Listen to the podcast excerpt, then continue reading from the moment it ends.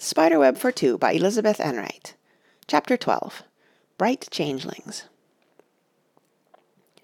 Those which are broken here achieve perfection. Those which are scattered here become as one. Splendid as jewels arranged for our inspection, Brilliant as dewdrops blazing in the sun, And in design as fleeting as the dew, Here, close to these bright changelings, find the clue. Oliver went to pay a visit to Miss Bishop one Saturday afternoon. He had done so several times since their first meeting, once accompanied by Randy and father, both of whom had liked her.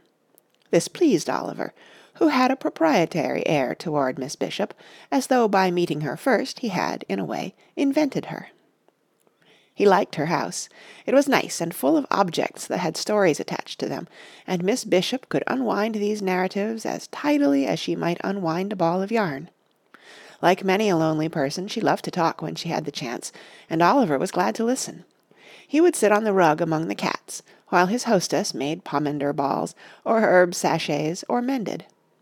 When the weather was right, as spring advanced, he would crawl along beside her in the garden helping with the weeding. At home he never weeded unless prodded, but here it was different. This particular afternoon, however, was rainy. It had commenced to rain when he was halfway there, and he arrived at Miss Bishop's house soaking wet. He was forced to take refuge in one of her house coats while his clothes were hung on the fire screen to dry. It was cosy in the little house. The fire hissed and snapped, and the rain sounded as if it were being flung in handfuls against the window. Miss Bishop had prepared a tray of tea and seed cookies and watercress sandwiches, made with wild brook watercress, not bought, and for this reason Oliver, who normally did not care any more for watercress than for weeding, gobbled them enthusiastically. Aunt Bell had a new set of kittens, too. Their eyes had opened only two days ago and were a blank grey-blue colour. They had tiny upright tails, and the pads of their paws looked like little pink raspberries.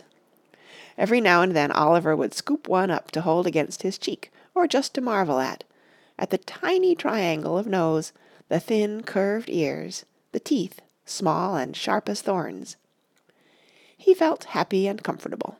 He felt welcomed and appreciated, and planned to stay for several hours. The failure to find the twelfth clue ceased, for a little while, to bother him.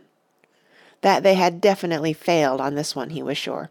Never had they taken so long to trace their objective. Already it was the middle of May, and they had no idea of what to look for. They had worried and worked and racked their brains, but they simply could not understand the poem. "All I can think of is that they mean a rainbow," Randy had groaned. "Those which are broken here achieve perfection," and "those which are scattered here become as one." Maybe they're talking about all of the trillions of raindrops in a rainbow. "But those raindrops don't become as one," objected Oliver. "They only seem to because of the way the sunlight strikes them and makes them look like a big arch standing still." "Well, I don't know. These mysterious clue writers take liberties sometimes. Fleeting as dew and splendid as jewels what else could they mean? But you can't get close to a rainbow. I know because I tried. Long ago, when I believed in the pot of gold, I tried. And you just can't." "Oh, everybody's tried," said Oliver. "I don't think they're talking about a rainbow at all. Anyway, how could they be sure there was going to be a rainbow? Maybe there wouldn't be one around here for twenty years, for all they know." "Yes, I suppose that's a point," Randy conceded. "Oh, dear!" They were really stymied.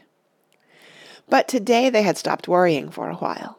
Randy and Pearl Cotton and Daphne Addison had all gone to Braxton to a long, luxurious double feature movie, and Oliver was here, draped in Miss Bishop's house coat, drinking tea. Weak, with cream and three lumps of sugar, the way he liked it. Rush called it an orange pekoe milkshake. "That's a very pretty thing you're making, Miss Bishop," remarked Oliver politely.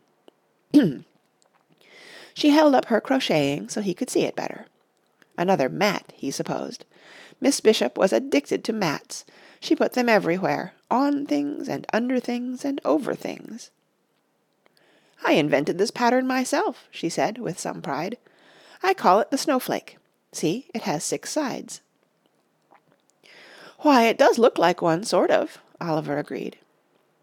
I've always been partial to snowflakes, said Miss Bishop, ever since I was a child. I can still remember the day I discovered they weren't just little dabs of white, just little frosty feathers coming down. I was seven years old, and I had a brand new winter coat, navy blue. I wore it to church. It was too big for me. They always bought my clothes too big for me so that I could grow into them. But by the time the clothes fitted me just right, they were handed down to my little sister Ethel so she could grow into them. And by the time they fitted her just right, they were ready for the rag bag. Let's see, where was I? You had this new coat, Oliver said. Oh, yes. Big though it was, it was new, and I was proud of it. Well, coming home from church that day, it started to snow. Fine, dry flakes. I looked at one on my new navy blue sleeve, and all at once I felt that I had discovered something breathtaking, something tremendous, like the law of gravity or the existence of the solar system. I stood right there where I was, and I shouted. Papa, I shouted, the snow is made of little stars. It's not just snow. It's all little teeny weeny kinds of stars. Papa didn't seem a bit excited. Yes, Lou, he said, they're crystals. The raindrops freeze and crystallize in geometric patterns. That's why they look that way. But I was just beside myself. I had never seen anything so pretty. When I got home I borrowed my grandma's reading glass and sat on the front stoop examining the perfect little things, and I saw that there were many varieties of the six-sided pattern. I wanted to do something about them, keep them, hold on to them some way, and I thought maybe if I drew pictures of them I would at least have a memory of the way they looked. Really, I must have been a little crazy with excitement. So I went and got a pad and pencil and commenced to work. You must have been an awful good drawer, Oliver said. That's just it. Of course I wasn't. I was only seven years old, untalented and slow, and in my effort I kept leaning too close and breathing hard on the crystals, so that before I even got the second line on paper the snowflake I'd be drawing would just sort of dim out and fade away to water. I was frantic, but I kept on trying and always failing till at last what with frustration and haste and rage at my own clumsiness, I began to cry. I howled. I opened my mouth and simply howled. Well, past the fence just then came Mr. Lansdorff. He was a German gentleman, the grandfather of my best friend, Augusta Schrader. He'd come over for a long visit with his daughter, Augusta's mother, and everyone had grown to love him. He was generous and jolly, and he had such rosy cheeks and such a lovely curly white beard that when he played the part of Santa Claus at the church Christmas festival he needed no disguise except the costume. Sort of like Mr. Titus with a beard, said Oliver. Yes, and with a strong German accent. When he saw me and heard me, he said, Why are you with such a big open mouth crying, little Lou? And I howled sadly, it's the snowflakes. They don't last long enough, and they're so beautiful. Why, you wish they should a long time last, he said. Always there are more coming. I want to draw them, I explained. I want to draw all the different kinds, so I'll remember them. So, then you will be drawing until time ends, little Lou, he said, because each flake is different from each other flake. No two are matching, and see, there are from the sky so many of them, so many, many hundreds every time it snows. He opened the gate and came in and sat down beside me, looking more like Santa Claus than ever with the snow sparkling in his beard and on his tufty eyebrows. He wore a fur cap, too. In those days men often did, and it was wonderfully becoming. I wiped away my tears, and together we watched the snowflakes through Grandma's glass, and it was true just as Mr. Lansdorff said, no two were exactly alike. Not long after that he went home to Germany, and in the spring a present came to me from him. There was a note with it that said, For little Lou, these crystals will not melt away, though like the flakes of snow each design is different. And in the box there was a big kaleidoscope, the first one I'd seen and the best one I ever did see. Wait a minute, I still have it. I'll show it to you. A log crumbled in the fire, Aunt Bell purred among her kittens, the rain tapped at the window. In a moment Miss Bishop returned with the kaleidoscope, a large, stout one bound in worn red leather that gave evidence of great use, but when Oliver held it up to the light and peered into it with one eye, he saw that the colourful and complicated patterns within it were as perfect and as bright as new. "We have one of these at home," he said, "a good one, too, but not as good as this. This one's neat. Brother! Here's a design that looks like the splendidest crown you ever saw."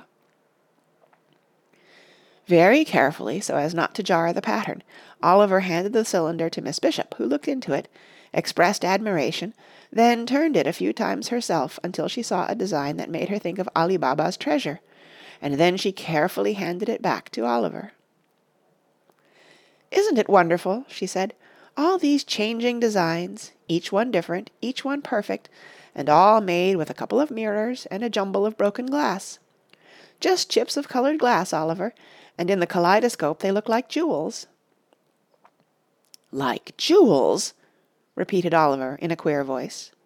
He put the kaleidoscope down on his knee and sat staring at Miss Bishop. "Why, Oliver, what is it? Do you feel all right?"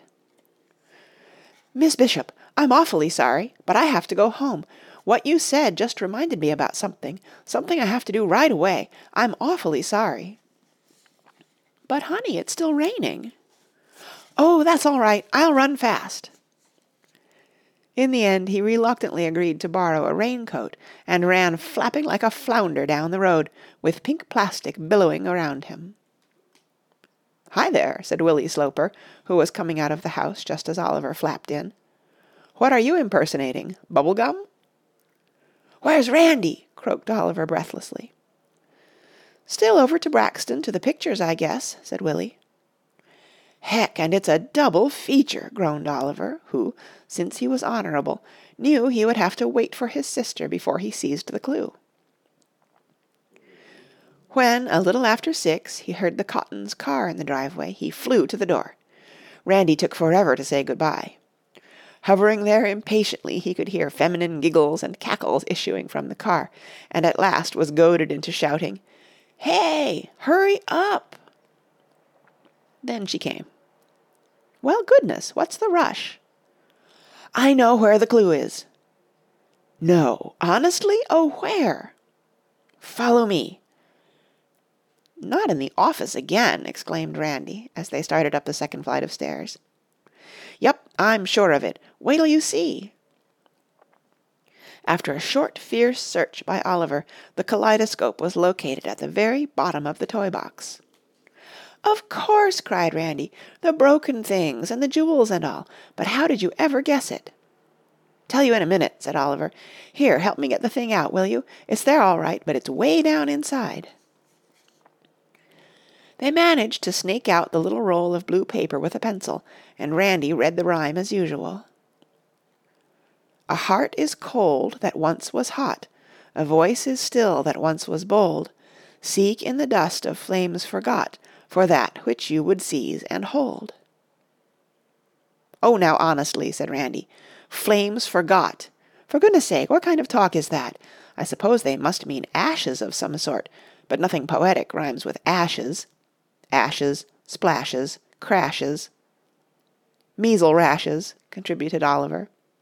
Mustaches, added Randy. So they have to talk about the dust of flames forgot instead. If they're talking about ashes, they must mean to look in the fireplace then, don't you think? It sounds that way, but Father's still using his. Gee whiz, I hope it hasn't been burned up. Oh, I guess they wouldn't take any chances. Let's go down and have a look. Randy! Oliver! called Cuffy's voice relentlessly.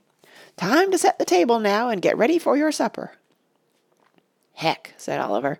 Some meal is always interfering. First time I ever heard you speak unkindly of a meal, said Randy.